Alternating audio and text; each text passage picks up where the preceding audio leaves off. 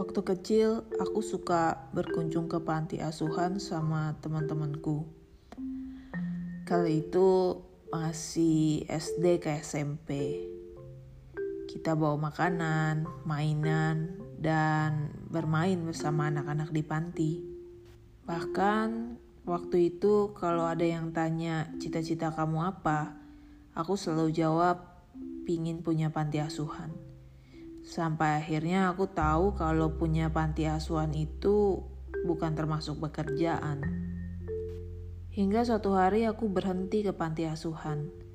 Waktu itu ada masa di mana aku sibuk sekolah dan gak lagi punya waktu untuk sering berkunjung.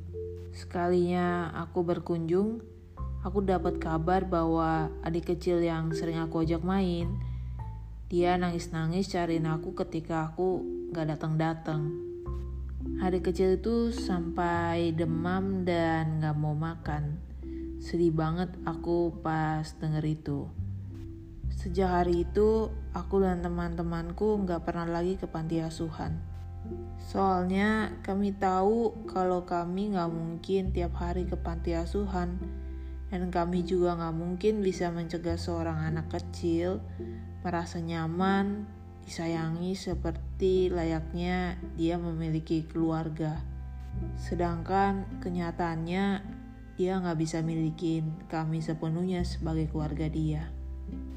Di usia SMP itulah kami belajar bahwa kasih itu perlu komitmen. Sayang itu perlu komitmen. Lebih dari sekedar euforia harapan sesaat yang datang dan pergi.